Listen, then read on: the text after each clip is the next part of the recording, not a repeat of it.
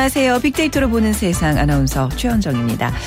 아침에 눈을 뜨면서 아, 오늘 딱 하루만 회사 안 가면 안 되나 생각하는 직장인들 많으시죠? 그리고 피곤한 하루가 이어지곤 합니다. 이렇게 스트레스 받은 우리의 가장들, 대한민국의 중장년층들은 밤에 잠을 이루기가 쉽지 않습니다. 하루 6시간 미만으로요, 수면 시간이 부족하다는 연구 결과가 나왔는데요. 이렇게 부적당한 수면 시간은 결국 만성 질환으로 이어지기 쉬워서 몸에 좋지 않은 영향을 미칩니다. 뭐 이유야 많겠지만 청년 실업 문제도 점점 심해지고 있는 요즘 가장이라는 중압감이 빼놓을 수 없는 이유일 겁니다. 취업 경험이 전혀 없는 20, 30대 청년 실업자 수가 12년 만에 가장 높은 수치를 기록했다는 안타까운 소식도 들리는데요. 자, 자녀의 취업 문제까지 가장의 어깨를 더욱 무겁게 만드는 것이 아닌가 걱정스럽죠. 자, 5월 가정의 달을 보내면서 잠도 제대로 이루지 못하고 묵묵히 앞만 보고 달려가는 대한민국의 모든 아버지들께 큰 박수 보내고 싶습니다. 오늘 빅데이터로 보는 세상 소상공인 투자 전략을 소개하는 적정 투자 성공 창업 마련돼 있고요. 어, 오늘은 날씨가 더워지고 있잖아요. 빙수 전문점 요즘 많은데 빙수 전문점의 시장 현황과 성공 비법 소개해드리겠습니다. 그리고 앱 속으로 들어온 빅데이터, 소셜 네트워크 빅데이터를 활용한 도서 추천 앱 알려드립니다. 자, 여러분과 함께 만들어가는 방송, 이 시간 여러분 궁금하신 것, 의견들 빅데이터로 보는 세상으로 보내주시면 됩니다. 휴대전화 문자 메시지 지역번호 샵9730, 샵9730입니다. 짧은 글은 50원, 긴 글은 100원의 정보 이용료가 부과되고요. KBS 라디오 애플리케이션 콩 이용하시면 무료로 문자 참여하실 수 있고 또 생방송도 들으실 수 있습니다.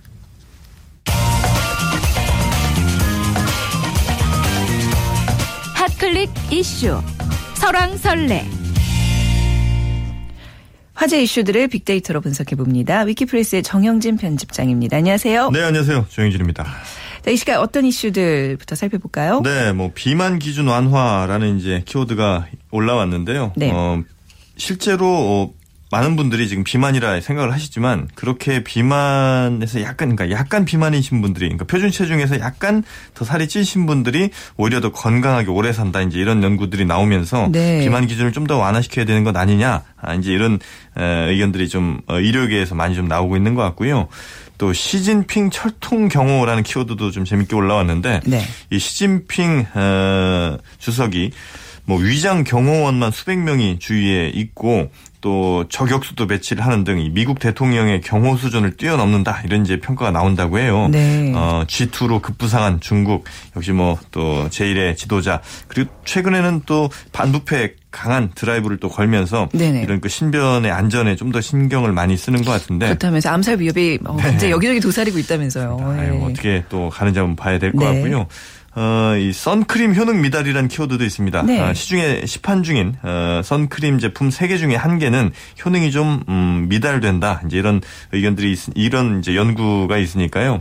어, 선크림 사실 때 또 이것도 꼼꼼히 좀 살펴보셔야 될 것 같고 네. 어, 존 케리 사드 언급 어, 존 케리 미국 국무장관이 용산 미군 부대에서 어, 이야기를 이 사드에 관련해서 좀 얘기를 했습니다. 이게 혹시 미국이 에, 사드 한반도 배치에 대해서 뭔가 좀 어, 뜻이 있는 것 아니냐 이제 이렇게 좀 해석이 되면서 어, 외교가에서 상당히 좀 파장이 일고 있고요. 네. 또 문신 지우기 붐도 있는데 네. 어, 최근에 이제 그 입시라든지 혹시 뭐 회사에 들어갈 때 입사할 때 문신이 아무래도 좀 부정적 영향을 미치지 않겠느냐. 요즘 젊은 사람들은 굉장히 문신을 과감하게 하더라고요. 그렇죠. 네. 근데 이제 하고 나니까 어. 나중에 어, 취직할 때 되니까 아무래도 좀 어, 윗사람들이 예, 특히 이제 어, 이렇게 면접을 보는 사람들은 아무래도 좀더 어, 지위가 좀 높은 사람들일 텐데 네. 그러다 보니까 그 사람들에게 좀 안 좋게 보이진 않을까 하는 걱정에 문신 지우는 것에 음. 지금 많은 돈들을 또 투자하고 있다고 합니다. 그리고 뭐 전두환 전 대통령 회고록도 키워드에 올라와 있고요. 조윤선 사퇴도 있습니다. 네네. 어제 이 사퇴의 뜻을 밝혔는데 공무원 연금법 합의가 이루어지는 과정에서 이 조윤선 수석이 청와대 측 주무 수석으로서 국회를 오가면서 연락책 역할을 했는데 뭐 전달을 좀 잘못하면서 당청 관계가 좀 삐걱거렸다. 아, 그래서 조 전 수석이 실수를 한 것 때문에 네. 이렇게 좀 문제가 생긴 것 아니냐 이러면서 아, 사퇴 여러 가지 뭐 이유들에 대해서 추측들이 나오고 있는데 하여튼 본인은 공무원 연금 개혁 처리 지연에 대한 책임을 지고 이제 사퇴를 한다 이렇게 뜻을 밝혔습니다. 네. 자, 이제 전두환 전 대통령의 회고록 얘기 좀 나눠볼까 네. 해요. 언제 발 간을 예정으로 두고 있어요? 내년으로 지금 네. 나오곤 있는데 이거 뭐 정확하게 뭐 확실히 나온 건 아니고 네. 어, 이 측근들의 이야기에 따른 겁니다. 어, 내년쯤에 아마 발간할 걸로 보이고 대신 어, 굉장히 뭐 오래 전부터 준비를 했다고 해요. 이 전두환 전 대통령이 회고록을 내는 것에 대해서 말이죠. 네. 특히 그, 어, 전전 대통령이 보안사령관이었던 5.18 당시 어떤 비공개 일화라는, 일화라든지 12.12 사태에 대한 이야기 같은 것들이 이제 담기지 않을까 이렇게 지금 관심이 좀 쏠리고 있는데 어, 앞서 그 전두환 전 대통령 같은 경우는 뭐 50 청문회 등에서 이5.18 광주 민주화 운동 당시 계엄군 진압 등에 대해서 네. 어, 좌파 세력의 공세 때문에 불가피했다 이런 입장을 또 어, 거듭 밝힌 바가 있거든요. 그랬었죠. 네. 네. 그래서 이런 내용들이 아마 주가 되지 않겠느냐 이제 이런 추측들이 나오고 있고요. 하여튼 뭐 전두환 전 대통령은 법원에서 1심 사형, 2심 무기징역을 선고받았고요. 어, 수감됐다 풀려난 뒤에도 이런 입장을 고수해 왔기 때문에 아마 회고록에서도 이렇게 좀 담기지 않을까 이런 주장들이 나오지 않을까 추측 추측되고 있습니다. 네, 이게 광주 민주화 운동 기념일과 맞물려 있잖아요. 이 네. 얘기가 나온 게요. 민심은 어떤가요? 그렇습니다. 어제 이제 보도가 나왔는데요. 네. 어제가 또 5.18 뭐 기념일이었죠.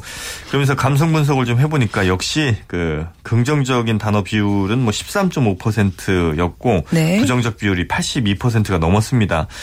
어, 어떤 단어들이 함께 많이 등장했는가 연관어 분석을 좀 해본 결과 어, 광주 역시 뭐 가장 첫 번째로 나왔고요. 시민, 뭐 정권, 민주화 운동 또 영상 아마 그 광주 민주화 운동 당시 영상이 트위터로도 많이 링크가 좀 됐고요. 또 노태우, 어, 학살, 음. 뭐 책임, 계엄령, 처벌, 경호 이 경호 문제 관련해서도 여러 차례 좀 보도가 나왔었죠. 또 세금, 네. 우리의 세금들이 저런 사람들 뭐 경호한 데 쓰이느냐 이런 의견들이 좀 있었고요. 또 빠지지 않는 연구하는 29만 원 함께 네, 있었습니다. 네, 네. 의견들 몇 개 좀 뽑아봤는데요. 어, 회고록 낼 돈은 과연 있느냐. 어, 네. 왜냐면 이제 29만 원이 계속해서 좀 얘기가 나오는 것 같습니다. 또 에, 같은 취지로 회고록 대신 재테크 책을 내는 게 어떠냐. 음. 29만 원으로 그렇게 호화 생활을 한다는 것에 대한 이제 어, 비판이겠죠. 또 회고록이 아니라 회계문을 쓰셔야 되는 거 아니냐 이제 이런 그렇죠. 의견들도 있습니다. 반성문을 써야 된다는 의견들 분명히 있을 것 같습니다. 네. 맞습니다. 네. 어, 일제 강점기에는 항일 의병을 폭도라 부르는 사람들이 애국자였는데 네. 이제 5.18 희생자들을 폭도라 부르는 사람들이 애국자 행세하는 거 말이 안 된다. 음. 세상이 아직 어둡기 때문이다 등등의 의견들 비판적인 또 부정적인 의견들이 상당히 좀 많았습니다. 네, 진짜 5.18 민주화 정신이 제대로 조명받지 못하고 있는 이런 상황에서 네. 전두환 이 사실 그때 당시에 이제 책임을 져야 될 사람의 자서전이 나온다, 회고록이 나온다, 뭔가 굉장히 씁쓸한 기분을 지울 수 없네요. 네, 네. 또 솔직하게 뭐 반성을 또 할지도 모르니까. 아, 그렇죠. 내용은 지켜보죠. 내용은 아직 뭐 아무도 모르는 거니까 맞습니다. 네. 자 그리고 한 발달장애 청소년이 두 살 아이를 숨지게 한 사건이 있었는데요. 네. 자, 이게 가해 청소년에게 이제 무죄가 선고됐어요. 네, 네. 지난해 네. 12월에 발생한 아주 안타까운 사건이었고요.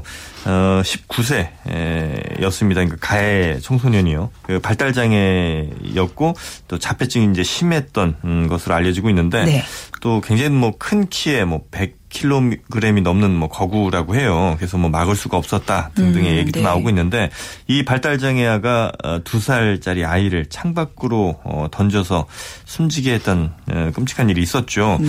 근데 이 살인 혐의로 기소된 이 발달장애아 이모군에게 무죄를 법원이 선고를 한 겁니다. 무죄를 선고하면서 예, 치료 감호 청구 그리고 부착 명령 청구 역시도 다 기각을 했는데 네. 어, 재판부는 그 이유에 대해서 살해 행위는 충분히 인정이 되지만 발달 장애 1급인 이구는 심한 자폐 증세로 사물을 변별하거나 의사를 결정할 능력이 없는 심신상실 상태에서 범행을 했기 때문에 네. 이건 처벌할 수 없는 경우에 해당한다. 네. 이렇게 무죄 선고 이유를 밝혔거든요. 네네. 어, 하지만 이 판결 소식에 지금 인터넷 커뮤니티 또 블로그 또 댓글 또 SNS 등에서 상당한 여론들이 지금 형성이 되고 있습니다. 그러니까 심신 상실자의 어떤 이런 행위에 대해서 헌법상으로 처벌할 수 없다는 얘기인데 뭐 뭐 법적으로는 이해가 갑니다만 네. 그 자리에서 아이를 잃은 그 부모의 심정을 조금이라도 이제 헤아린다면 참 받아들이기 힘든 그렇죠. 판결이기도 해요. 네.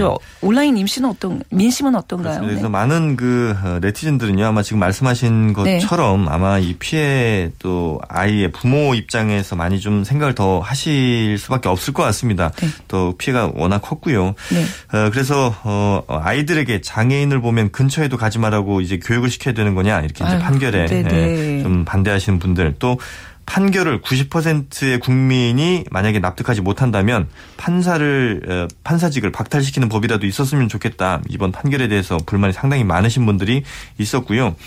어, 정말 화가 난다. 아, 저 가해자가 무죄가 돼서 나와 또 가, 또다시 같은 일을 저지르면 누가 또 책임을 지겠느냐. 아, 다른 범죄 안 저지른다는 보장이 있겠느냐. 이렇게 아, 이번 판결에 대한 반대 의견 상당히 좀 높거든요. 네. 어, 또 짧은 댓글 하나가 있었는데 그럼 누가 범인이냐. 아. 아, 이런 이제 댓글도 있었습니다. 아무도 이제 죄를 물을 수 없다고 하니까 말이죠. 네. 어, 글쎄요, 뭐 정말 그 아마 많은 네티즌 분들이 이런 마음들 가지실 텐데요. 법적으로 어, 판단이 나오는 것과 또 우리의 생각과는 좀 다른 일들도 또 종종 있는 것 같습니다. 네. 자, 오늘 소식 여기까지 듣겠습니다. 감사합니다. 네, 고맙습니다. 네, 지금까지 위키프레스의 정영진 편집장과 함께 했습니다.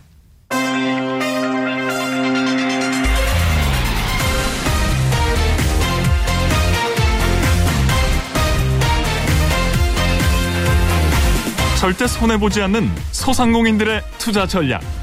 적정 투자 성공 창업.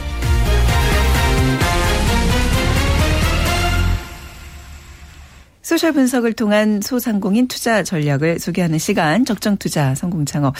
자, 오늘 창업 컨설턴트 창업피아의 이용구 대표와 함께하겠습니다. 안녕하세요. 네, 안녕하세요. 네. 자, 오늘 빙수 전문점, 팥빙수 전문점에 대한 얘기 나눠볼 텐데, 네. 어, 벌써, 아니에요. 오늘, 오늘 좀 날씨가 서늘해서 그렇지, 사실 네. 요즘 같아서는 빙수 한 그릇 먹고 싶을 정도로 기온이 많이 올랐어요. 네. 그렇습니다. 네, 여름이 이제 코앞으로 예, 다가왔습니다. 네. 아, 아마도 이제 빙수를 안 드셔본 분들은 아마 없을 거예요. 그만큼 이제 대중 아이템으로 자리를 잡았는데요. 네. 어, 벌써 한 커피 전문점의 최고 어, 최근에 빙수 매출이 어, 지난해 같은 기간보다 약 30% 증가했다고 밝혔는데요.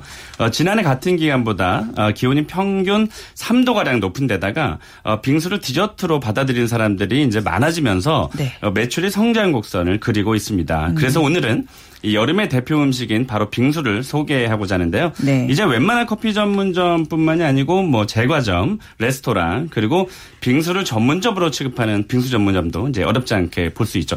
이 KBS 본관 앞에도 빙수 전문점이 있더라고요. 몇 개 있어요. 그리고 이제 그냥 일반 커피숍에서도 요즘 빙수를 다 팔잖아요. 네. 그래서 저는 저렇게 많이 파는데 네. 이게 아직도 성장 곡선을 그리고 있다는 게 굉장히 의외인데요. 어. 어, 이제 지금 기존에 잘 되는 것도 있지만 네. 이제 그것을 따라하는 업체들이 많아지면서 계속 예. 그 수가 늘어나는 거죠. 그렇죠. 거기에 네. 대한 이제 오늘 분석을 해보겠습니다. 네. 빙수가 이제 종류도 점점 많아져서 정말 모든 거에 다 가능성이 열려 있는 것 같아요. 뭘 넣기만 하면 다 빙수가 가능한데. 네, 그렇습니다.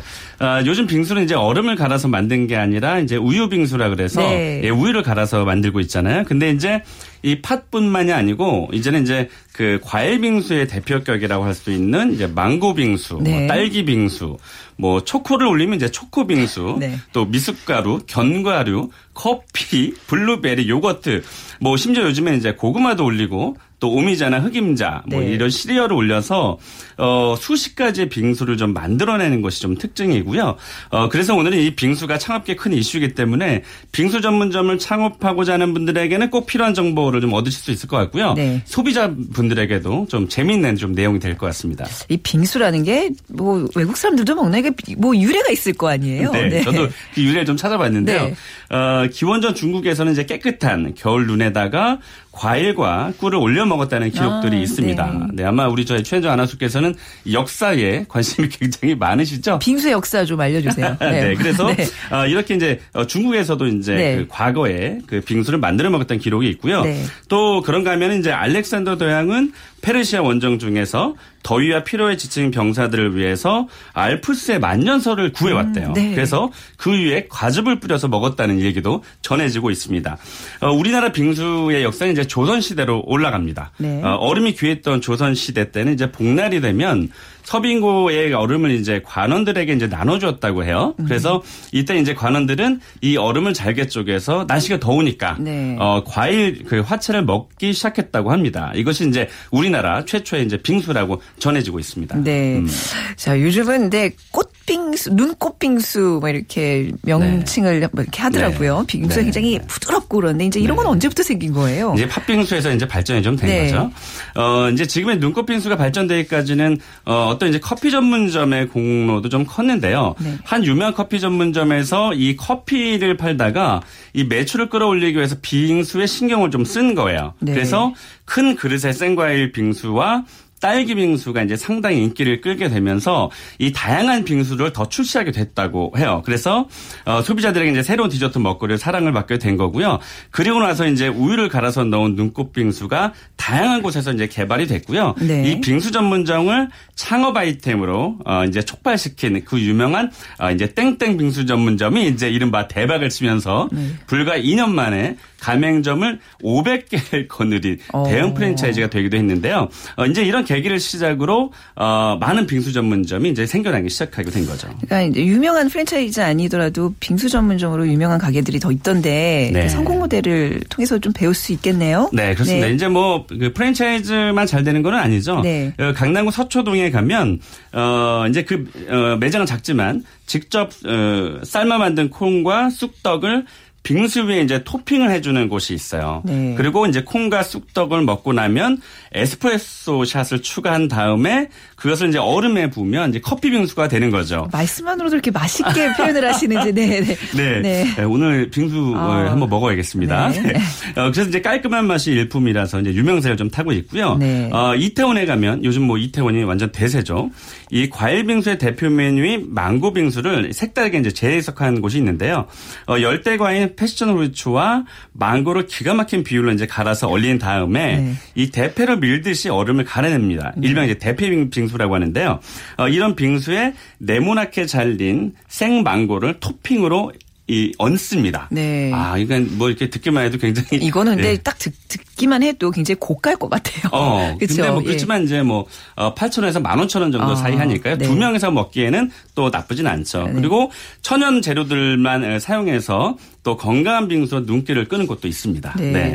자, 지금 뭐 다양한 빙수 종류까지 이렇게 소개를 해 주셨는데 앞으로 빙수 전문점 시장은 어떨 걸로 보- 보세요? 그러니까 그 여름엔 잘 되는데 겨울엔 또 이렇게 한산해지잖아요. 어, 그래서 맞습니다. 좀 빙수 가게 차리는 게 좀 위험 부담이 굉장히 커 보이거든요. 저 제 눈에는요. 아무래도 네. 이제 그 가을 겨울이 조금 좀 어려웠었잖아요. 네. 그래서 가을 겨울에 이제 어 대체 메뉴를 좀 어, 추가 매출을 그 개발하는 것이 좀 필요하다고 보고요. 네. 일단 올해 빙, 빙수 시장이 어, 커진 지가 이 불과 2년 정도밖에 안 됐기 때문에 음. 어 정확한 이제 통계는 없지만 어, 올해 빙수 시장은 이제 1,500억에서 3,000억 정도로 추산을 좀 하고 있습니다. 네. 지금 이미 이제 커피 전문점에서는 어, 편의점과 손을 잡고 어, 다양한 이제 그 이 빙수의 메뉴들도 출시하기도 하고요. 네. 어, 심지어 이 호텔도 예외가 아닌데요. 호텔 같은 경우는 어, 이 팥빙수 저 빙수가 어, 3만 원에서 한 4만 원 정도 합니다. 빙수 한 그릇에요. 네. 그런데 네. 이제 요즘 좀 이제 이슈가 된게 네. 어떠한 특급 호텔에서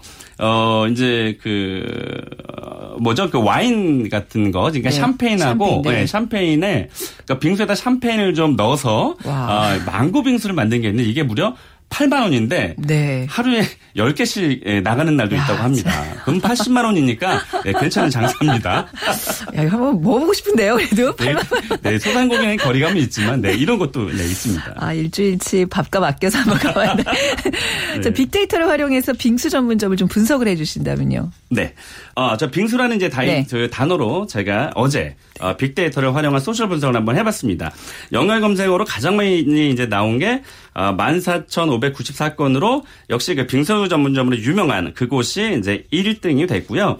어, 2위는 망고. 역시 망고 빙수가 어, 빙수의 대표격이 좀 되는 것 같아요. 그리고 3위는 딸기. 네. 그리고 4위는 딸기 빙수.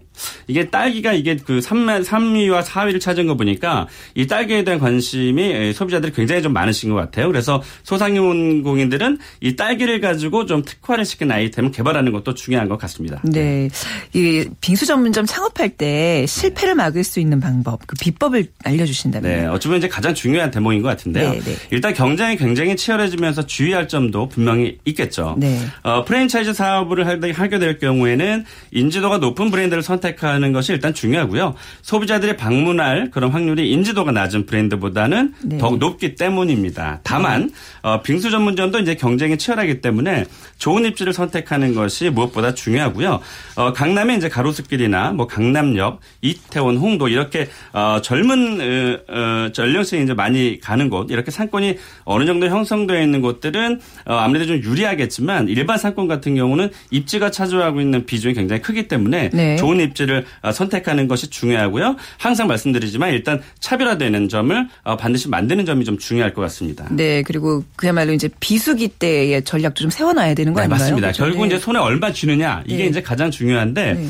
어, 수익 분석을 명확히 하시고 네. 어, 출점하는 게 좀 중요하겠죠. 네. 제가 어제 이제 포털 사이트를 들어가 봤어요. 이제 빙수 전문점 들어가 봤더니 어, 어떤 한 그 프랜차이즈는 무려 수익률을 어, 47%, 48%까지 이렇게 홍보를 하는 곳이 있는데 좀 의아했어요. 음. 왜냐면 어, 어떠한 창업 아이템 중에서도 47, 48 이렇게 나오는 수익성이 없거든요. 그래서 과대 네. 그래서 좀 꼼꼼히 좀 따져봐야 필요가 있고요. 일단 네. 수익률은 25% 정도 내외로 음. 생각하셔야지 나중에 차고가 없으실 것 같습니다. 알겠습니다. 오늘도 말씀 감사합니다. 잘 들었습니다. 네, 고맙습니다. 네, 창호피아의 이용구 대표와 함께했습니다.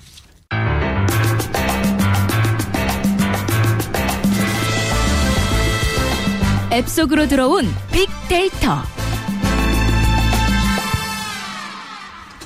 빅데이터를 활용한 다양한 어플리케이션 소개해드리는 시간이죠. 뉴스 익스피리언스 랩의 정진영 디렉터와 함께하겠습니다. 안녕하세요. 네, 안녕하세요. 네. 자, 오늘 어떤 앱 만나보죠? 최원정 아나운서 책 많이 읽으세요? 어, 그래도 일주일에 한 권 이상은 읽는 것 같아요. 와, 정말 네. 훌륭하십니다. 네. 바쁘게 생활하니까 네. 평소에 독서하기가 쉽지 않잖아요. 네, 지난해 가구당 월 평균 도서 구입비가 18,154원으로 4년 연속 하락했다고 해요. 네. 막상 책을 읽어보려고 마음을 먹어도 어떤 책을 읽을까 고민하다가 흐지부지 되는 경우가 많은데요. 오늘은 이제 빅데이터와 집단 지성을 활용해서 독서를 좀 더 즐겁게 할 수 있는 방법을 알려드리겠습니다. 네. 아, 소셜 네트워크를 활용한 도서 추천 앱을 소개해드릴게요. 네, 자 독서 생활을 돕는 앱이라 자 소셜 네트워크를 활용한 도서를 추천받는다. 이게 뭐 어떤 개념일까요? 네, 많은 사람들이 페이스북이나 트위터 같은 소셜 네트워크 서비스에서 네. 온라인 친구들을 만나고 다양한 정보를 얻고 있잖아요.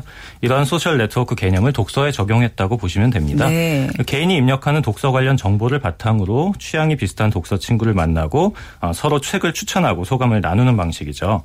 그러니까 많이 사용하면 할수록 활동 데이터를 분석해서 맞춤형 정보를 더 많이 제공을 해줍니다. 네. 우선 소개해드릴 앱은 북플이라는 앱인데요. 북플. 네. 책을 의미하는 book과 사람을 의미하는 people의 합성어입니다. 앞서 설명해드린 개념과 딱 들어맞는 이름인 것 같고요. 네. 비슷한 취향의 사람들끼리 책을 추천하고 소통하는 소셜 네트워크 앱입니다. 네, 제가 한동안 그 이제 SNS 열심히 할 때 제가 읽은 책 올려놓으면 다른 분들이 이제 막 거기에 대해서 읽었습니다. 뭐 저는 어떻게 생각해요? 이런 그 의견들을 나눴었거든요. 그거를 이제 앱으로 좀 이렇게 네. 몰아서 하는 느낌이라고 네, 독서 되겠네요. 전용으로 이제 앱을 만든 것이죠. 네, 이거 어떻게 사용하는 거예요? 네, 앱을 실행하면은 본인의 스마트폰 안에 세 가지 종류의 개인 책장이 생기는데요. 네. 읽고 싶은 책 책장, 그리고 읽고 있는 책, 그리고 읽은 책 책장입니다. 어, 네네. 어, 책을 추가하는 방법은 간단한데요. 검색창에 제목을 적거나 실제 책 뒤에 바코드를 스마트폰 카메, 카메라로 찍어주면 자동으로 책의 표지와 내용 등 기본 정보를 가져와서 정리를 해줍니다. 네. 등록하고 나면 이제부터가 시작인데요. 일단 제가 읽는 책의 정보를 입력하고 나면 앱 이용자 가운데 같은 책을 이야기하는 사람들을 한 번에 모아서 보여줍니다. 그리고 그 사람들이 읽고 있는 다른 책도 알려주는데요. 직접 사용을 제가 해보니까 어, 요새 제가 나는 생각이 너무 많아라는 책에 어, 책을 읽고 있거든요. 네네. 그 책의 바코드를 찍어서 읽고 있는 책 서재에 등록했더니 어, 그 책을 읽은 사람이 67명, 네. 그리고 읽고 있는 사람이 22명, 읽고 싶은 사람이 11명으로 나오더라고요. 네네. 이 사람들이 책에 대해서 어떻게 말하고 있는지를 쉽게 어, 확인할 재밌네요. 수가 있었습니다. 네, 네. 그 다음에 이제 각각의 사람을 선택을 하면 개인 프로필 페이지로 들어가는데요. 그 사람이 마찬가지로 읽은 책, 읽고 있는 책, 읽고 싶은 책의 정보를 볼 수 있기 때문에 나와 취향이 비슷하다거나 흥미로운 취향을 갖고 있다고 생각하면 친구 신청을 하면 됩니다. 그러면은 이제 그 사람이 계속 책을 어떤 책을 읽고 있는지를 정보로 볼 수 있는 거죠. 그 경제 경영이나 컴퓨터 공학 등 특정 영역 독서에서 아, 활발하게 활동하는 사람들을 마니아로 등록하는데요. 앱 이용 초기에는 자기가 관심을 갖는 영역에 마니아와 친구를 맺는 것도 도움이 될 것 같습니다. 음. 네, 우리 왜 이제 오프라인 상에서 뭐 독서 토론회 뭐 이런 모임들 갖고 그러는데 그거는 이제 온라인 상에서 할 수 있다는 얘기네요. 그러니까 그렇습니다. 이렇게 이제 모인 데이터가 또 유용하게 활용될 수 있겠죠? 네, 물론입니다. 모아놓기만 하고 활용하지 않으면 데이터에 의미가 없을 텐데요. 네. 사람들이 스마트폰 앱 안에서 좋아하는 책을 등록하고 서평을 남기고 별점을 주는 모든 활동은 적합한 책을 추천하는 데 활용이 됩니다. 네. 어, 실제로 북풀에는 추천 마법사라는 메뉴가 있는데요. 그 메뉴에 들어가면 제가 그동안 활동했던 성향을 바탕으로 읽기에 좋은 책을 추천을 해줍니다. 네. 어, 제가 아직은 활동 데이터가 많지 않아서 조금은 제 성향과 동떨어진 책도 추천이 되던데요. 앱을 좀 더 활용하다 보면 더욱 맞춤형으로 추천을 받게 되는 거고 어, 결국 여기서도 데이터의 양이 중요한 셈이죠. 네. 그 앞서 기능을 소개해드린 걸 한번 떠올려 보면 일반적으로 독서 관리 앱은 자신이 이미 읽은 책을 정리해 주는데 어, 여기서는 읽고 싶은 책까지 정리를 해주잖아요. 보다 많은 정보와 관심사를 사람들과 나누도록 유도하는 것이고요. 이 북플은 인터넷 서점 알라딘이 어, 제공을 하기 때문에 2003년도부터 운영해온 독서 커뮤니티에서 10만 명의 유저와 300만 편의 책 리뷰를 바탕으로 하고 있기 때문에 기본적인 빅데이터를 모아놔서 시작을 해서 어, 훨씬 강점이 있다고 할 수 있겠습니다. 그렇군요. 아니 뭐 책을 읽는데 이런 도움이 필요해라고 생각하실지도 모르겠지만 왜 바쁜 와중에 애써서 고르는 책이 읽다 보면 굉장히 별로인 경우들 있잖아요. 그럴 때는 그 시간도 아깝고 그 책에 투자한 돈도 아깝고 근데 그런 걸 좀 미연에 방지해 줄 수 있는 고마운 앱이 될 것 같네요. 워낙 요즘 책들이 많아서 네. 선택한다는 것 자체도 일이거든요. 그러니까 이런 비슷한 역할하는 다른 앱들 더 있을까요? 네, 말씀하신 대로 보통 네. 책을 고를 때 대형 서점에서 발표하는 뭐 각 분야 베스트셀러를 많이 네. 보게 되는데 어, 사람들과 자신의 취향을 바탕으로 책을 추천 받는다면 더 도움이 되겠는데요. 그렇죠. 어, 비슷한 앱으로 북맥과 플라이북 그리고 거인의 서재 같은 다양한 독서 도우미 앱이 나와 있습니다. 네. 기본적인 기능은 앞서 소개해드린 것과 비슷한데요. 그 스마트폰 앱을 이용해서 다른 사람들과 함께 독서 활동을 하고 모인 데이터를 바탕으로 책을 추천을 받는 것이죠. 네. 앱별로 조금씩 다른 특성이 있는데요. 그 북맥은 처음 가입할 때 나이와 관심 있는 분야 등 기본 정보를 입력하도록 합니다. 그래서 앱 내에서 활동을 많이 하지 않는 초기 상태에서도 기본적인 버- 정보를 바탕으로 책을 추천해 주기 때문에 편리하고요. 또 멤버들이 적어놓은 소감이나 정보 외에도 블로그에 적힌 장문의 리뷰나 관련 동영상 등을 함께 보여주기 때문에 해당 책에 대해서 조금 더 자세한 정보를 얻을 수가 있습니다. 네. 플라이북의 경우에는 요즘 어때라는 코너가 눈에 띄는데요. 사람들의 도서 구매 데이터를 바탕으로 테마별로 추천 서적을 제공을 합니다. 색다른 휴식이 필요할 때, 또 즐거운 마음으로 출근하고 싶을 때, 가령 뭐 사랑하고 싶을 때와 네. 같은 감성적인 접근법을 택하고 있기 때문에 뭐 경제 경영 분야, 분야 필독서와 같은 추천보다는 훨씬 더 마음에 와닿죠. 또 약간 뭐 편법입니다만 책에 대한 정보를 얻고 싶다. 읽을 시간은 없는데 그러면 여기 들어가서 그냥 그 리뷰 같은 것만 많이 봐도 책을 거의 읽는 그 효과도 누릴 수 있을 것 같아요. 네, 리뷰를 아, 네. 봐도 효과가 있고요. 네. 제가 오늘은 소개는 안 해드렸지만 네. 책에서 나온 한 줄, 명언 아, 네. 이런 것들만 모아서 보여주는 앱도 있어요. 네. 예, 그래서 책에서의 한 줄만 잘 읽어도 네. 아, 이 책을 마치 다 읽은 듯한 느낌이 그쵸. 들기도 하고 그럴 것 네. 같습니다. 이 방송하는 사람들의 경우 이제 굉장히 다양하게 이렇게 접해야 되는데 시간이 없 어서 좀 곤란한 경우가 있는데 아주 유용하게 쓸 수 있을 것 네, 같아요. 한줄 앱은 다음에 한번 네, 소개해드릴게요. 네. 그리고 전체적으로 뭐 이런 앱들이 좀 활성화된다면 독서 확대 분위기에도 도움이 되겠어요. 그렇습니다. 네. 출판사들이 보통 어 물론 자기들이 분석을 하지만 그 정보를 잘 알지 못하잖아요. 네. 그래서 사람들이 어떤 책을 읽는지에 대한 빅데이터는 독자뿐 아니라 출판사 입장에서도 어떤 출판 전략을 짜는데 도움이 됩니다. 네. 이미 미국의 최대 온라인 서점인 아마존이 2013년도에 소셜 네트워크 기반의 도서 추천 앱 서비스인 굿리즈를 한 천억 원에 인수를 해서 화제가 되기도 했는데요. 음. 네. 아마 국내에서도 소셜 네트워크 도서 추천 서비스가 힘을 발휘하지 않을까 그렇게 생각이 됩니다. 네. 책 읽는 즐거움이 배가 될 수 있는 앱들 오늘 다양하게 소개받았습니다. 오늘 말씀 감사합니다. 감사합니다. 네, News Experience Lab의 정진영 디렉터와 함께했습니다.